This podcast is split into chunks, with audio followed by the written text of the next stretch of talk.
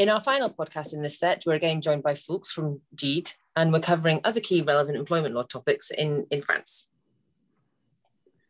Yeah, so welcome back, Falk. Great to have you with us again. In our second podcast, when we were looking at dismissals and terminations, we touched on the role that works councils might play. Keen to ask you now a sort of very general question to kick us off today. If you could please explain the different employee representative bodies in French companies and the roles they play. I'm thinking about works councils, unions, possibly other bodies. So that would be brilliant. Thank you. Sure. Well, basically the main staff representative bodies in France are the works councils and the trade unions. There are others, but less important, I would say. So starting with the works council, any employer who has had 11 or more employees for 12 months must organize the election of a works council.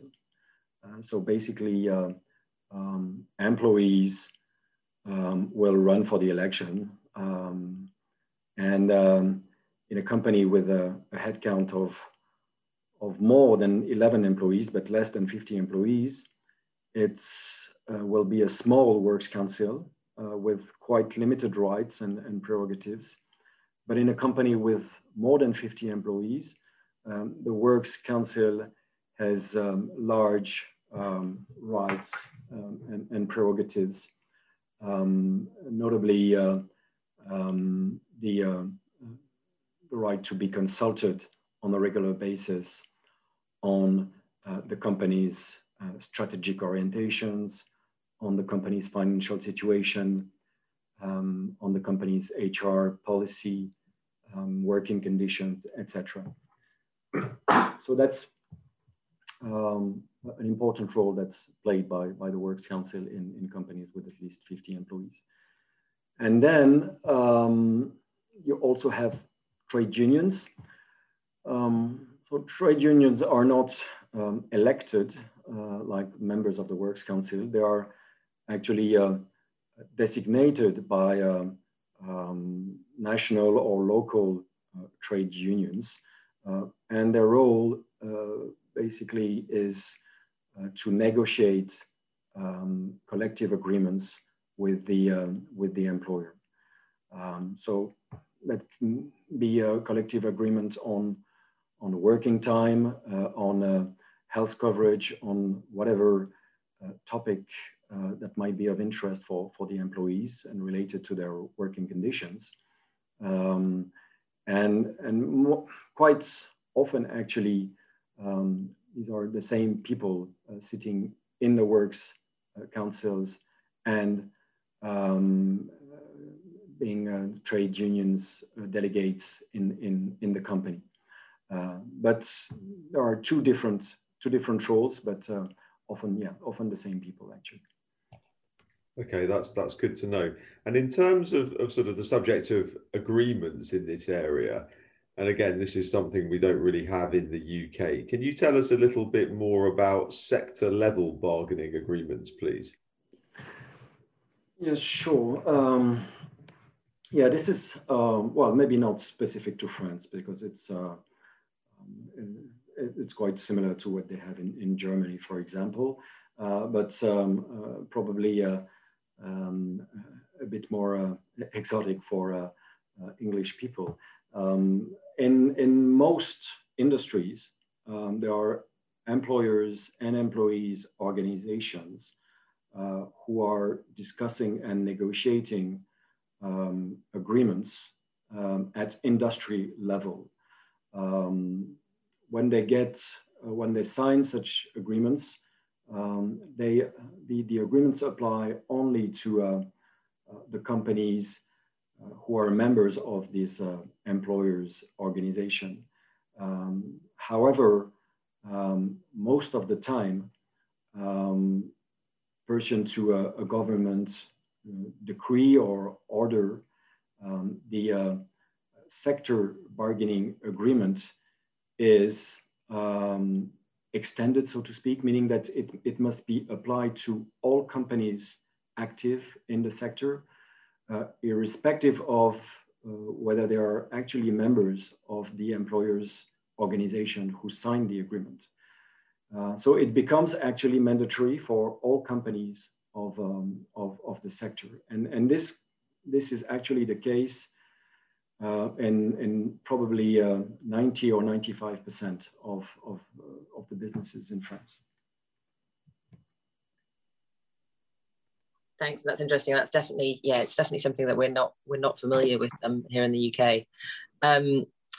Another thing that we often get requests from clients is to prepare employee handbooks, and they often have, you know, employees in other jurisdictions, and they like to kind of ask if we can kind of standardize them across the jurisdictions. And I think when we often come to France, we find out that handbooks aren't very common. Is that right? And why is that the case? Yes, that's right. And it's indeed a request we do have quite often from UK or US clients to implement or adapt an employee handbook in France. But generally, we're a bit reluctant to that. The reason behind this, maybe that there are already a lot of rules applying on a collective basis in France, either deriving from the French Labor Code for all employers, or deriving from the applicable sector collective bargaining agreement, as we've just discussed, for employees of a specific employers of a specific sector. And most of these collective rules cannot be derogated from in a way that would be less favorable to the employees. And so, yeah, the reason I think we're not very fond of employee handbooks in France is that to a certain extent, it would only replicate rules that are already mandatory, or would have to adapt the employee handbook to make it compliant with the French Labor Code, or to make it compliant with a sector collective bargaining agreement, and just repeat the provisions that are in the French Labor Code and the sector collective bargaining agreement, whereas they apply anyway. And another reason maybe is that in a company with at least 50 employees, the rules relating to safety and discipline must be put together in a specific document known as the règlement intérieur, so the internal rules of the company. And again, this could replicate more or less what's in the employee handbook. So that's probably another reason why it's not usual practice to have employee handbooks. Yeah. Thank you, Falk. So final sort of general question to put to you in this podcast is around any other issues that you'd like to flag really to businesses that are either currently employing or looking to employ people in France. And I suppose one thought I had was whether it was worth mentioning working time restrictions, which again, we've had to some degree in the UK, but probably nothing like such a big issue as you have in France. Yes, absolutely. That's probably the first thing I would think of. And the mere fact that you're mentioning this confirms that we're well known to a certain extent for our heavy and constraining working time regulation. It's difficult to summarize, but in a nutshell, the legal working week in France is 35 hours.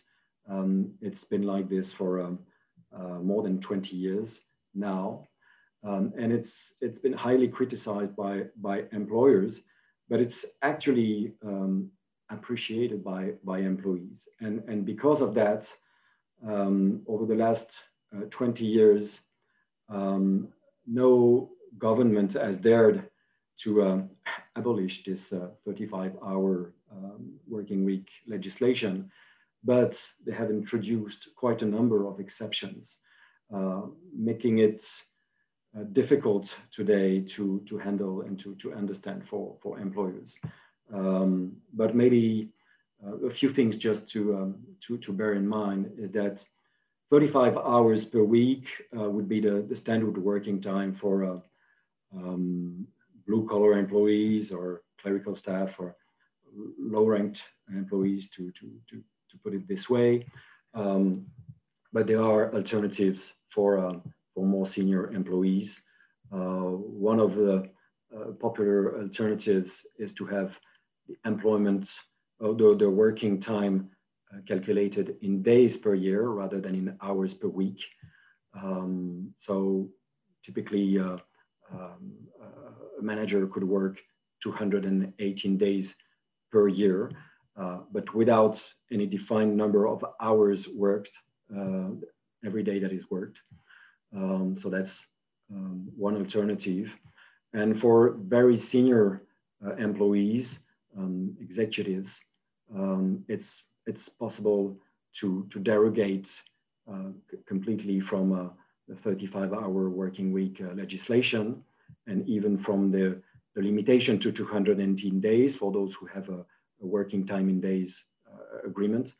But that's only really limited to the most senior employees. So of course, it's quite tempting to provide in an employment contract that this exception will apply, but it's actually strictly controlled by the tribunal in case of litigation. Perfect, thanks. That's really helpful, and thank you ever so much. I think that concludes our series of podcasts. So thank you, Fulke. And obviously, if anyone has any queries on the topics we've discussed during these podcasts, please do get in touch with us or Fulke, and we'll be back next month covering another jurisdiction.